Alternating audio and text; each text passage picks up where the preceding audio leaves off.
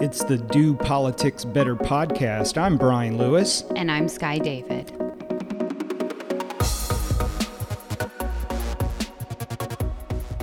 So you are not my regular co-host, Sky David. Who are you? Well, I am John Bell, and I am honored that um, you know I'm, I'm a fan of the podcast. I listen to it, to it every week, and the fact that I get to sit here and have this conversation is pretty cool. So I'm excited to be here. You're going from making news in the General Assembly to, to helping us kind of cover the week that just happened and maybe preview next week. Well, look, and I'll, I'll tell you, Brian, from a uh, legislative standpoint, getting a chance to, to, to know the members more intimately uh, has been really key to me, and, and understanding their backgrounds. Because these are things that you don't get a chance to do while you're in the middle of session or in committee meeting. And so um, I've really enjoyed the podcast. For those uh, unaware, Sky's a little under the weather this week. Her voice is gone. Majority Leader John Bell, we, we asked him yesterday if he would step in for Sky, and, and here he is on Thursday afternoon. We're recording the podcast. The General Assembly has left essentially for the week, but things are still happening in the House behind closed doors. Mister Leader, can you kind of give us a little peek as to what is going on today and, and what the plan is next week? Well, if you look at the calendar, people say, man, you really didn't do much this week legislatively. Oh, but we did. Uh, we're in the middle of navigating through our budget process. The Senate a few weeks back sent us over their budget, and it's our turn to take our shot at it. And so our area appropriation chairs have been working at each subcommittee's general government, agriculture, transportation. A lot of our appropriations work is will be done this week and, and, and mostly of next week. And then you'll see our version of the state budget roll out probably that second week in August. Do you have an opportunity to kind of pay attention to what's going on in the other chamber as they're moving legislation? Because they've been moving some stuff this week that's really kind of gotten people's attention. It's nice mm-hmm. um, to have the spotlight on them, not us, right?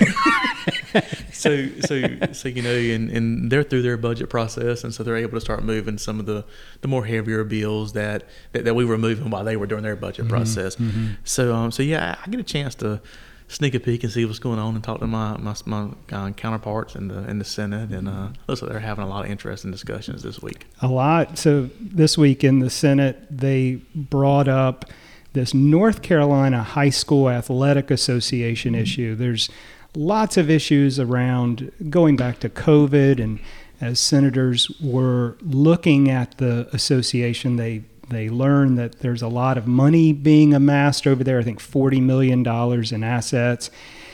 And the legislation that Senator Todd Johnson is talking about essentially would take the High School Athletic Association out of the governance role of, of overseeing high school athletics. Now, I know you have a sports background. You coached football at the high school level. I did, uh, high school and middle school uh, for four years, and of course I played, and I'm an avid fan. Uh, and, well, you know, being from small towns, that, mm-hmm. that was a big deal. Mm-hmm. Everybody's at a ball game, whether it's basketball, football, baseball, volley, everybody goes. That's, That's what right. we do.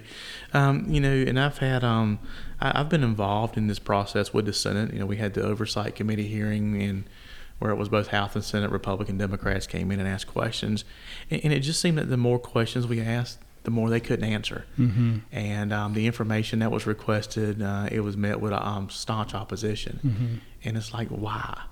And uh, and then you looked at the financials, and they didn't add up. And you look at that North Carolina is the uh, over forty, forty million dollars in total assets.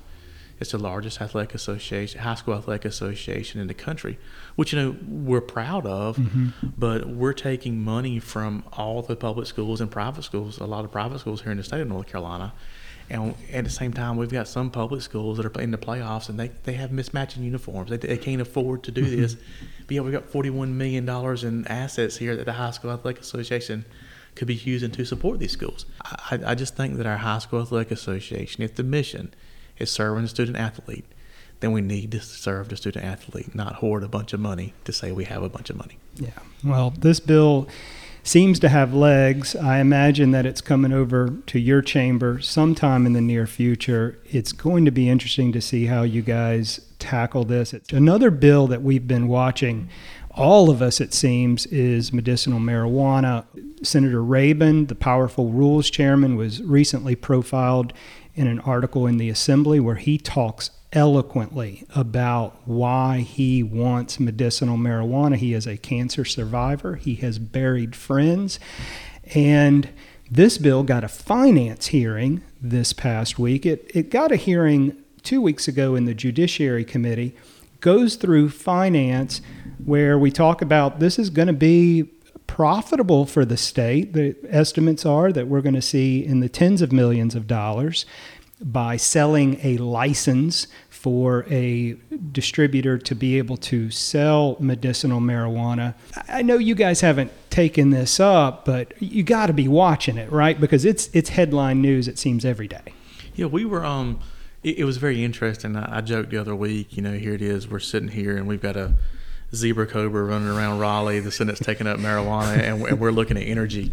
I mean, wow, what a week. What a week. And I went through um, watching my grandmother suffer from, from cancer and, and ultimately passed away. And more recently, um, my father-in-law, um, May was a year since he passed away mm-hmm. from cancer. And and every everybody has these experiences now. And you've also seen a lot of uh, newer faces in the General Assembly, younger faces. Mm-hmm. And, and so, so this issue is, um, is is relevant in the conversation, how we move forward. You've seen other states around us start moving forward with medical marijuana. You've seen other states go full-blown recreational. I don't think that's going to happen here in the state of North Carolina anytime soon. But this is the first time a, a, a Republican, somebody mm-hmm. that has the, um, the I guess, well, power of Senator Bill Rabin filing a bill, who's also a cancer survivor. Mm-hmm. And so, so you take a piece of legislation that you're able to to put the, the personalities behind it, and you have the personal attachment. But then also, we've listened to some of the discussions. You know, you got these veterans walking into the room and saying, "Hey, look, this is this has helped me. You know, it's got me out of opioids, and and it's got me through some very tough times." Um, these are very compelling stories. So it's going to be interesting to see how the Senate plays out. Senator Rabin made it a point to make sure that it has a long vetting process mm-hmm. because it is a big step for our state. So it's going to be interesting to see if it makes it over to the House and um, and, and and how we navigate through that, because because it is a uh, it's a very emotional charged subject. And your role as majority leader in the House is to preside over the House caucus. So you may or may not have a position on a bill, but your job is to have that discussion within your caucus to see how your caucus is going to proceed or not proceed. This must be a caucus meeting for the ages if it gets over to the House. And that's a big if, if, if it gets over. If it gets over to the House, and, and this will be one that I imagine a lot of people will be wanting to know what happened. So, so stay tuned. Yesterday on the House floor, it was, it was a nice moment to have the General Assembly stop its business, the House specifically, stop its business, and honor a former member who, by the way, meant a lot to me when I was a young lobbyist, Melanie Wade Goodwin. You did not serve with her, but did you know? I, I did not, and I didn't know her, but I, I knew of her. Mm-hmm. And, you know, sitting there yesterday, and I, I will say, normally when we do a, a memorial resolution like that, the family comes in. Mm-hmm. But the gallery was full yesterday, yeah. and, and that spoke volumes to the person that she was. And it wasn't just, you know, family members. It was former colleagues, former, um, you know, professional colleagues, former legislative colleagues, yeah. members of the council, state, family, extended family. Um, um, Denise Weeks, the, the former clerk of the House, was there. And so it was a testimony to the life that she lived. And and then you had a, a bipartisan um, a bipartisan group of legislators stand up and talk about what she meant to them and, and, and the person that she was. And uh, that's a great legacy. You know, lobbyists all have their go-to legislators. And when Representative Goodwin came into the House in two thousand five, she, you know, you've seen this. Mem- some members don't let grass grow under their feet. She was one of them. She practiced family law. So she, I, I was working for a child advocacy organization. And, and so I was dealing a lot with mental health issues, substance abuse, family issues. And she was just the go-to. And it was great to hear uh, Speaker Pro Tem Uh, Sarah Stevens speak about that yesterday. I know Represent Speaker Moore had a great relationship with Representative Goodwin. She She died of cancer uh, in twenty twenty, and we were unable to to honor her until now because we're we're out of we're we're coming out of the pandemic. But Representative Goodwin was such a good person, respected across the aisle. She was certainly uh, near and dear to my heart. As you know, when I was a young lobbyist, I you know you'd see these death notices come in, and, and I would listen to the House Joint Resolution because it gives you kind of a history of the General Assembly. Now that I'm twenty years in, I'm now I now know the names of these people. Uh, these are people that. You know, Rep- Senator Mark Basnight, Senator Tony Rand. Um, it it really is. Representative Arlie Culp recently. It, it's it's so, you know, it just hits home now, and mm-hmm. and you know you're you're going to see it too, right? I mean, we've lost members. We lost Representative Linda Johnson two yeah, years we ago. We lost Representative Linda Johnson, and, and that's still one. Uh, you know, I, I've. I walked past that number three desk, and, uh, and and you know Jamie Bowles, Representative Jamie Bowles, has a son drop. Yeah, still sitting on his desk. And uh, for those everybody that knew Representative Johnson knew that she loved some sun drop. Yeah, and so and so I see that. Um, you go into to Representative Sain's office, and he's got an article up with pictures of opening day, and you see Ruth Samuelson and yeah. Jim Folger. That's right. And, uh, and and then you know you know the debates that we would have with um. with Paul Loebke and others, and just just the, the, the great people that have put put their lives aside for the most part, mm-hmm. and, and, and put their families aside, and said, "Hey, you know, I, I'm I'm called to go serve." And so, um, so yeah, I'm I'm in, going in year number ten, mm-hmm. and um, those those those resolutions they don't get they don't get any easier. They don't. One thing it does do that I think is a positive, and, and I wish the public saw it, because they, they read the headlines and they think that all you guys do down there is go at each other's throats. Yesterday, and then, you know, Representative Linda Johnson, when, when we memorialize them, it really does show what a family the legislative body is. Yesterday, you guys had uh, Jennifer Weiss. Representative Jennifer Weiss was on the floor. You were inviting Democrat former members mm-hmm. to come on to the floor, because I know the gallery was really crowded.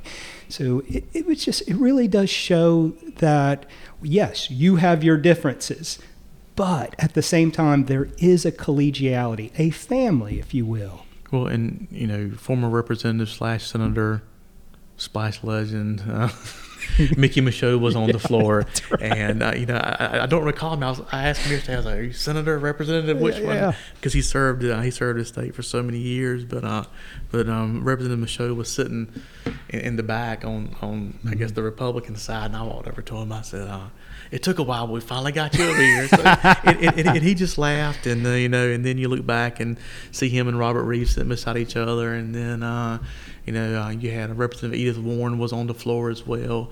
And uh, so it, it is a dysfunctional family at times, but it is a family. And and the thing I like about not, you know, it's unfortunate we have to do the resolutions, but those those are part of life. But he, hearing the stories, the stories that you don't know, because it's fun to hear the stories and the friendships um, that a lot of these members had across the aisle from each other.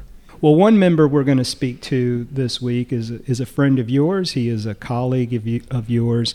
Uh, House Democratic Leader Robert Reives. He sat down for an interview with Brandi Fuentes and I. Brandi is our intern for the summer. She's from Wingate University. And we had a good discussion.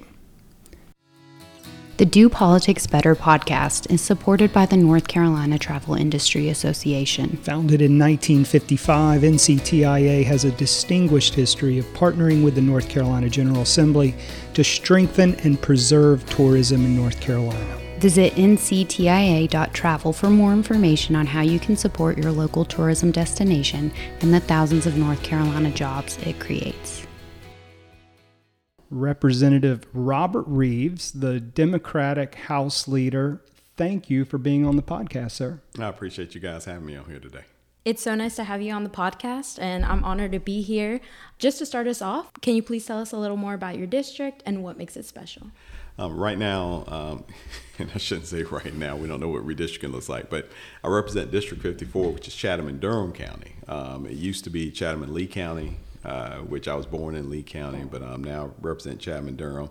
The good thing is it's always been all of Chatham, and now I have the uh, southwestern portion of Durham in the county, and uh, it, it's really a good district. It's got a good mix of people. I've had um, a lot of good relationships, and Chatham's kind of funny because in a lot of senses it's a microcosm of North Carolina, but on the flip side, it, it gives you like this utopia of politics, because I've got a lot of my mayors are Republican. Um, then, you know, our county commissioners are Democrat, and we've all got great relationships. We just lost an amazing mayor um, in Cyril City recently. Uh, he was um, Republican and, and probably one of my closer political friends there, because it just um, just got a lot of good people. And so I really, really enjoyed the district. My wife is originally from Chatham, so I've got a lot of family there and a lot of friends, so it's been great. You did an interview recently with a local newspaper in your community. I think it was a couple of years ago. Mm-hmm.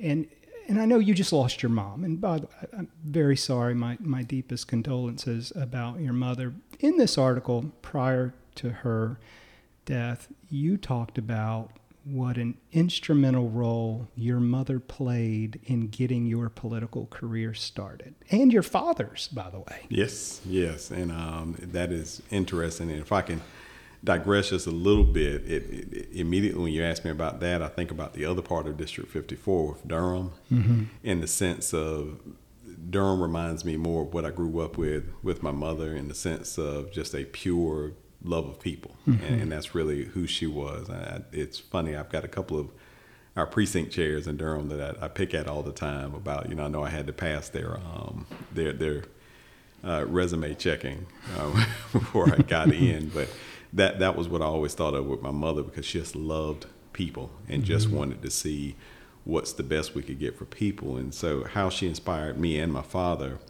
uh, short version of the story, my dad at the time um, was involved in a suit that that uh, had to do with gerrymandering in Lee County. Mm-hmm.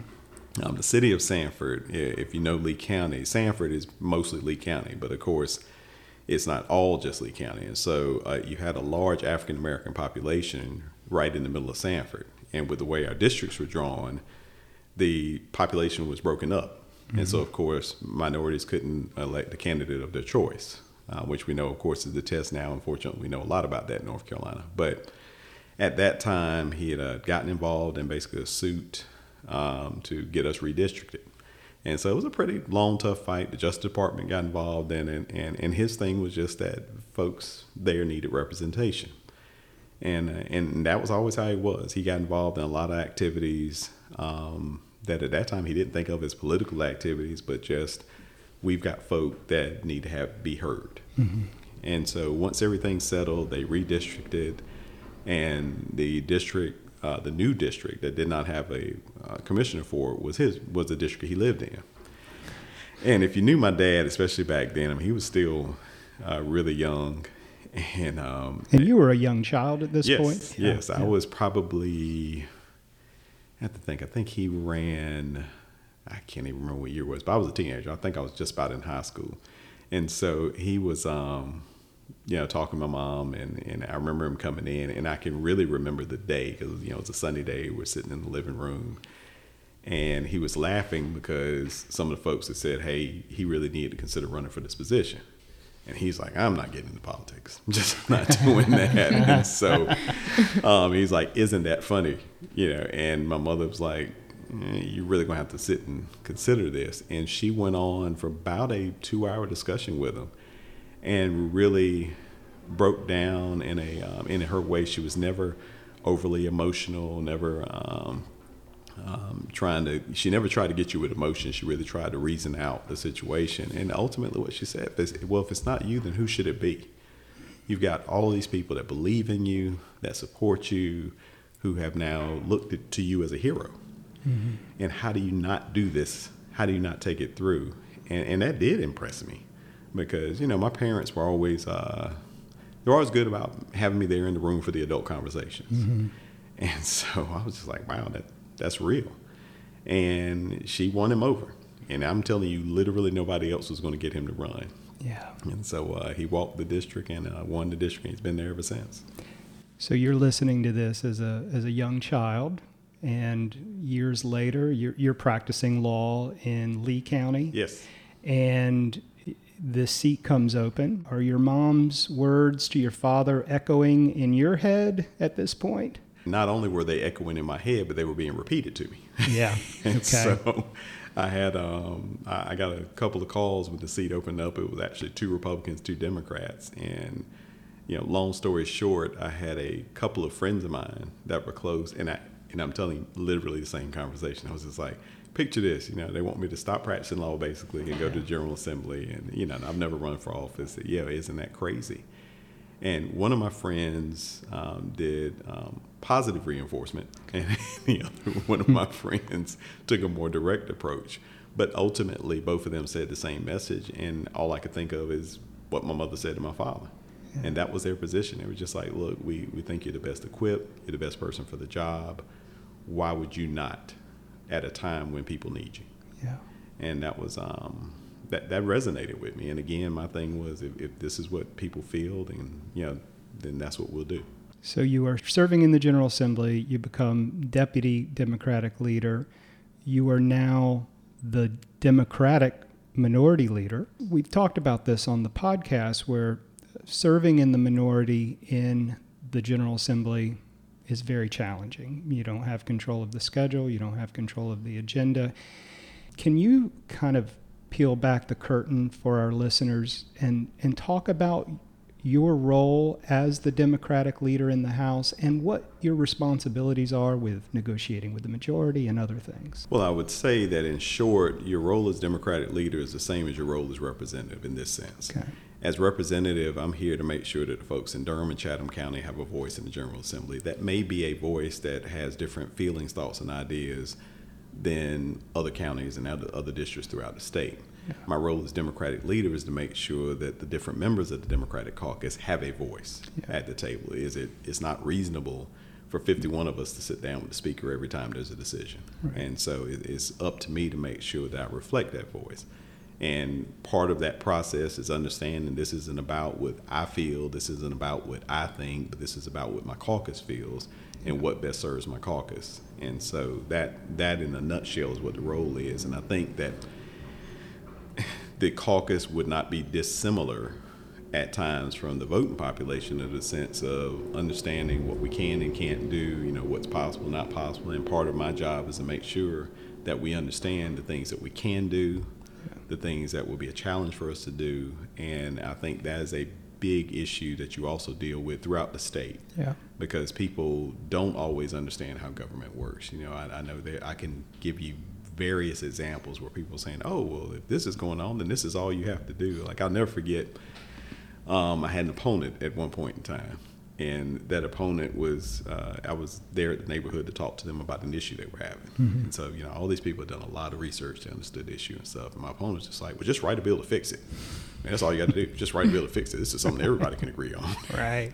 And I said, good luck. But uh, that that is what the uh, the real challenge is, is making sure that you're reflecting everything that the folks that you are representing feel. And, and that's what I am as leader, as a representative of my caucus. Yeah. So when you go to Speaker Tim Moore or Rules Chairman Destin Hall or Majority Leader John Bell, I mean, you're going and you're negotiating with them, and you are known for being civil in your debate. You're known for being reasonable. You're, I always think of you as the cooler in the General Assembly. You you bring the temperature down when things are getting hot, and you did that a, a lot when you were deputy leader. What's it like, you know, trying to maintain relationships with the Republican leadership with them knowing that you want their job, right? You, if if Democrats were to take the chamber, it would be logical to think that you would be Speaker of the House.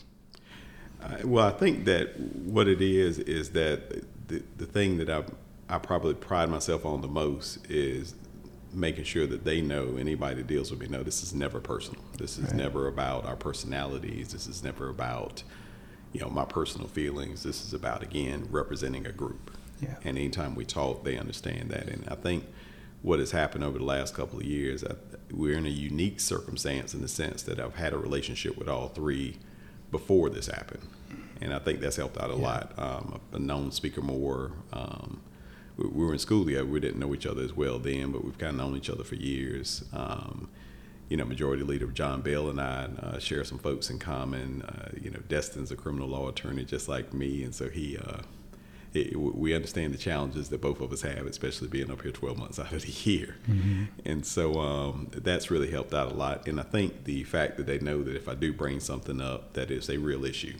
Mm-hmm. You know, there's not, I don't send out smoke, right? right. For lack of a better term. If it's something I'm talking to you about, it's something I'm serious about.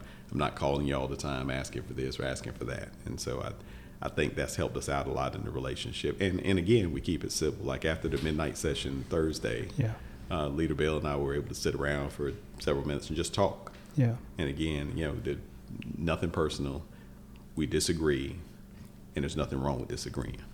Speaking of, of Majority Leader Bell and and Rules Chairman Hall, they've both been on the podcast, and when we talk about working with the Democrats, they are completely respecting you. They really think a lot of you. Destin Hall says that you're one of the members that when you get to the floor, he stops what he's doing and he turns around and he listens to your debate. He he he said, you know, oftentimes he's going to vote the way he's going to vote, but they do admire the way you debate, and they also admire the content of which you, they said you give them things to think about, things that, you know, maybe this bill isn't as perfect as they thought it would be coming out of caucus. What's your reaction to that?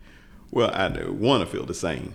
And, and I would include Speaker Moore in that, that too, because uh, again, it has been a really good open relationship. It is um, it, they they've really made this job a lot easier. Mm-hmm. Um, it, I can call at any time, text at any time. I, as soon as they can respond, they respond.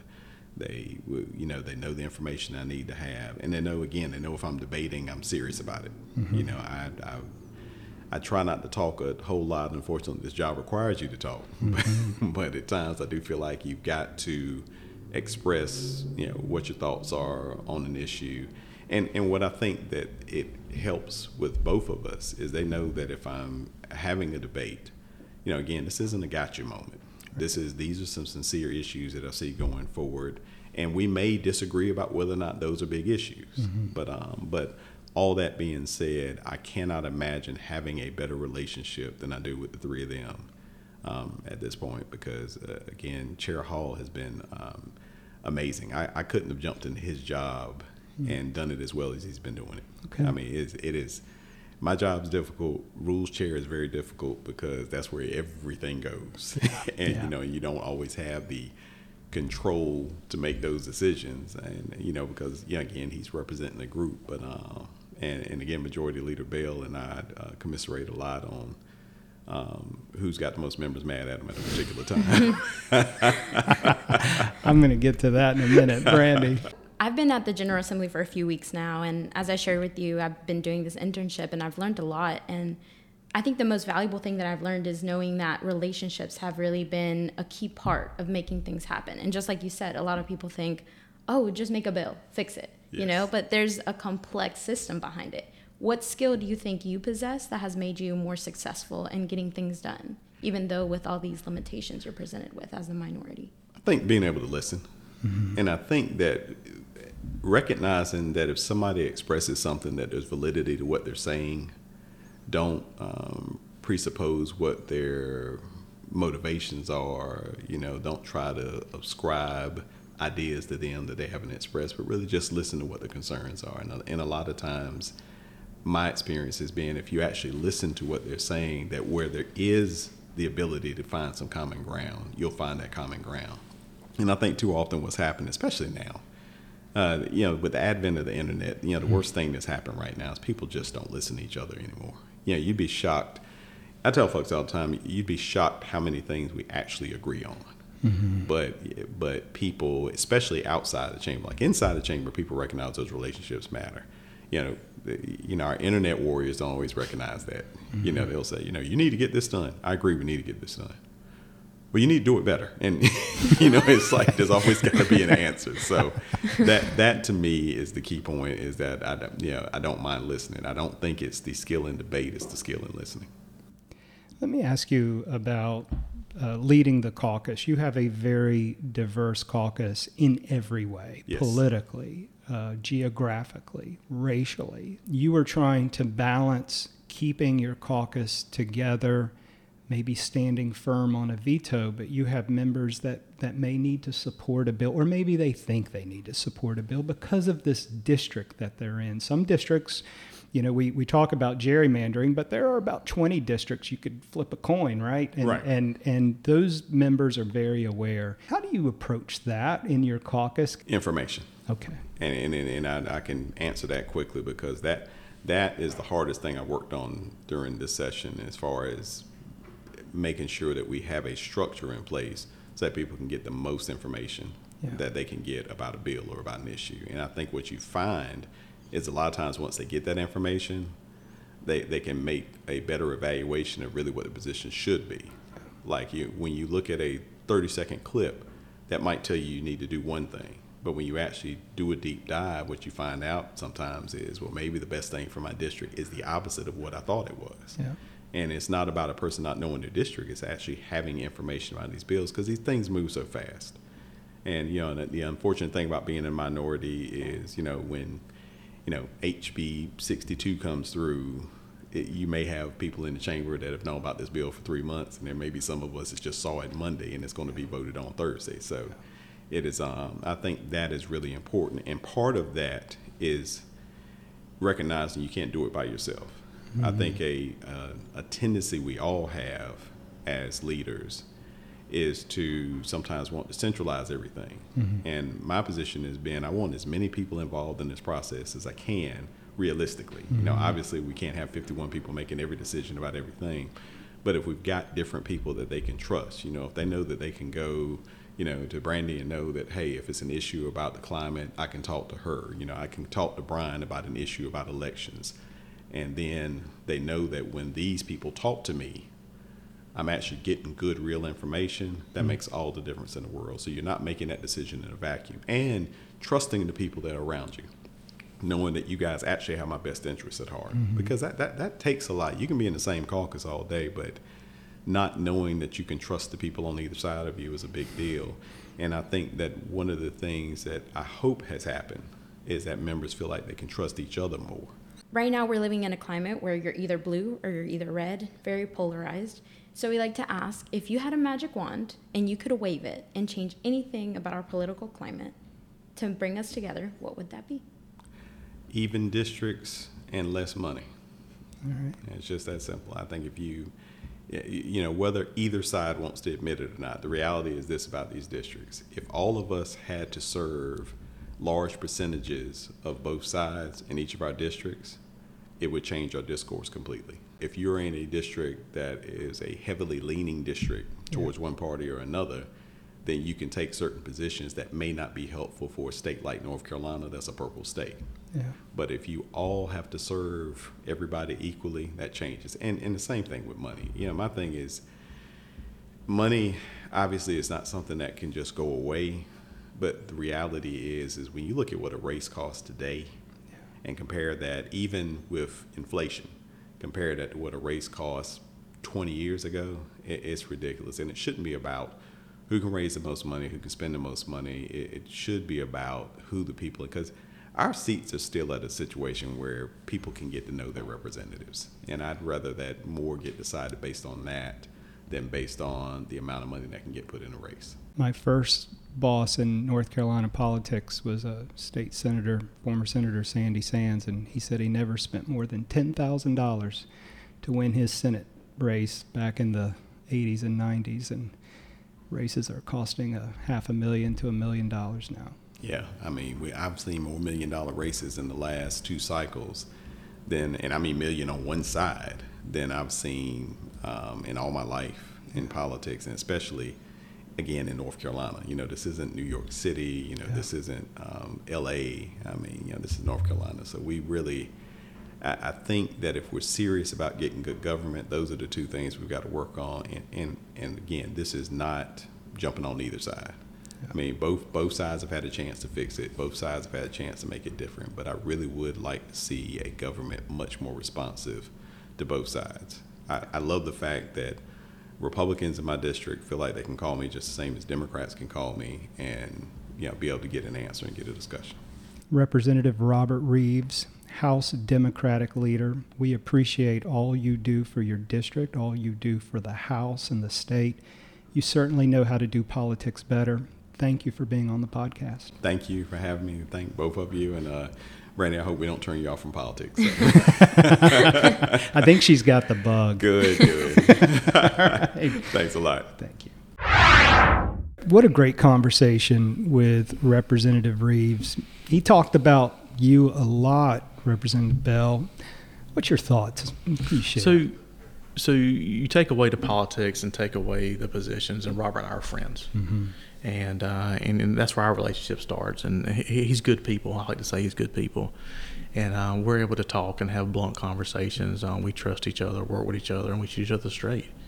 And, uh, and it's a great relationship to have. And, and we laugh and joke and we pick on each other. And, uh, you know, we we, we, we compare notes on on the challenges we have trying trying to get information and, and direction in the caucus. But uh, Robert's uh, a really good legislator, mm-hmm. and uh, but he's a great friend. And you don't hold it against him that he would like your job or he would like to be speaker? I mean, that's part of the game, right? Oh, no, I, I definitely know that. We're, we're definitely on different teams. Sure, sure. You know, it's like when I used to watch baseball games on T V as an avid Cubs fan, I couldn't understand why the guy who just got a single was making small talk to the first baseman. You used to like, what is he doing? But that's essentially what it is, right? Oh, you oh. can compete, but when you're on first base, you can talk to each other. Well, you, you know, yeah, and that's just the way it is. Uh, you know, he's on a different team than I am, but, but we're friends and we have conversations. He wants to He wants to, to beat me. I want to beat him. But at the end of the day, uh, you know, we're, we're we're friends and we don't take it personal. And so there there's been times on the floor where uh, there was one instance where I, I just felt like we were we were really undisciplined in our floor debate. And I actually talked to the caucus about this as well. And I went up to Robert and said, "Man, you had a really good day. You did a good job." And then he said, he smiled, and I said, it's not going to happen again. But, you know, so, so, and we laughed and joked, and we were able to have those conversations. And, you know, the thing I like about Robert is, um, excuse me, Representative Reives. Mm-hmm. Uh, the thing I like about Representative Reives is that we've been in negotiations, we've been in discussions, uh, and, and, and we can say, okay, we just agree to disagree. Now let's move to the next point. And, and, and that's a good relationship to have. I was talking to a staffer right after Representative Reives was elected by his caucus to lead the Democrats. And this staffer, high up, works for a powerful legislator, said, yeah, uh, Representative Reives is smart, strategic, he's very calm, and that could be problems for us. Mm-hmm. Right? It is. I actually watched on the floor one day. Uh, it, it was kind of funny. Uh, one of our, our members stood up and And uh, Representative Reives was, was not engaging in the debate. He was, you know, other members were doing that. And for some reason, our member jumped up and asked him a question. I was like, why are you engaging the number one draft pick for the Democratic caucus right, and, right, in the right. debate? And uh, he stumped Robert for like three-tenths of a second. And Robert turned his head and grinned. And I was like, oh, this is going to be good. and um, Robert gave an outstanding rebuttal. Yeah, I can see that. He he is a very skillful legislator and a good leader, and it's really refreshing this session, and I really mean it by this session. The temperature has gone down at the General Assembly. You guys have had your fights. We've seen it. We saw the midnight session last week, but the temperature has really gone down. We'll still go toe-to-toe, and we'll still fire back and forth, but um. leading up to the next elections when you're going to start seeing the intensity starting to rise. So. That's right. That's right. Let's switch gears a little bit to the U S Senate race. It has nothing really to do with the General Assembly. We saw some campaign finance reports come out this week. Cheri Beasley seems to be on fire, raised one point three million dollars last quarter. Her, I guess her second contender would be Senator Jeff Jackson, who raised about seven hundred thousand dollars. But one thing that was interesting, Representative Bell, it was reported this week that no Democrats in the General Assembly have made a donation to Senator Jeff Jackson. I don't think anyone's made an endorsement of Senator Jeff Jackson. Senator Jackson uh, ha- has his issues in, in the General Assembly, and I think that speaks volumes that, that no member on the Democrat caucus uh, has got behind his campaign. We also saw some money raised on the Republican side. Ted Budd, who was endorsed by President Donald Trump, raised close to a million dollars. Pat McCrory, uh, one and a quarter million dollars. Mark Walker raised two hundred thousand dollars. Are you watching this race at all as as far as this U S Senate race and oh, who's jockeying for I, what? I, I'm watching all of it because this is going to be the, the top of the ticket That's for right. the twenty twenty-two election. And, you know, um, I'm going to pull my crystal ball out and say this is going to be the most expensive U S Senate race in the country. And, uh, and look, you've got some you got some pretty good candidates. Um, Governor McCrory is no stranger to North Carolina right. politics. He served as governor for four years. He's run two statewide elections. Uh, actually three statewide elections. Right. Uh, people know him. Uh, you know, you've, you've got Mark Walker, who served in Congress, and he's from a more metropolitan area in Greensboro, Winston-Salem, and Charlotte. That, that's a huge population of the state. And then you got Ted Budd, who also served that area as well, who's very well liked. And uh, it, it was like he got shot out of a cannon when President Trump endorsed him. Mm-hmm. It, it just went to a whole nother level. Mm-hmm. And so uh, it, it's going to be interesting to, to, to see this play out. And uh, I'm sure all three of them be coming through uh, my area multiple times, and look forward to visiting with them, and uh, have had good conversations with uh, with Ted Budd and Governor McCrory, and uh, we'll we'll know when it comes to primary time. So it's going to be um, th- th- this is going to be the the big primary to watch. You want to try a crystal ball here, and you got any predictions on who emerges out of these these parties? You know, I think it's between uh, Congressman Budd and, and Governor McCrory. And at the end of the day, if if I had to place a bet, I think I think Ted Budd squeaks it out in the end. I think the, mm-hmm. the president's endorsement helped him out there. But uh, it's going to be a, a fight to the end. And, and, the, and frankly, we don't know who else is jumping in yet. That's true. That's true. On the Democratic side, who do you think who do you think emerges? How can you not pick um, Justice Beasley? I mean, she mm-hmm. just came off of the statewide election. Uh, where millions of dollars were spent statewide. I would think her name I D would be pretty high.